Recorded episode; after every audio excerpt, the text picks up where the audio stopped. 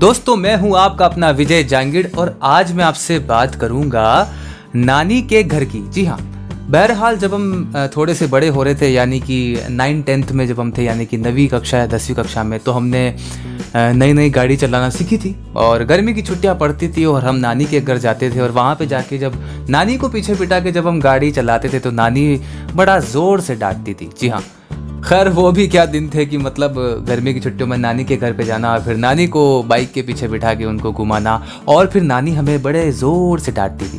बहरहाल, मैंने इसके बारे में कुछ लिखा है तो मैं आप सबसे अर्ज़ करना चाहूँगा। अर्ज़ किया है, गाड़ी तेज क्यों है चलानी? गाड़ी तेज क्यों है चलानी? धीरे धीरे है आगे बढ़ानी। यही है जिंदगानी, यही है जिंदगानी। गाड़ी तेज क्यों है चलानी? धीरे धीरे है आगे बढ़ानी। यही है जिंदगानी, यही है जिंदगानी। व्रुम व्रुम करते नानी के घर जाती। व्रुम व्रुम करते नानी के घर जाती। फिर नानी से ज़ोर की डांट पड़वाती। नानी ज़ोर से कहती, ये हीरोगिरी वाली हरकत ही तुमसे ये सब करवाती। और हम कहते, अब नहीं करेंगे, अब नहीं करेंगे। यही है जिंदगानी। और हम कहते, अब नहीं करेंगे, अब नहीं करेंगे। यही है जिंदगानी।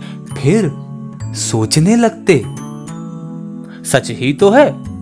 फिर सोचने लगते, सच ही तो है, ये हीरोगिरी वाली हरकत ही हमसे ये सब करवाती।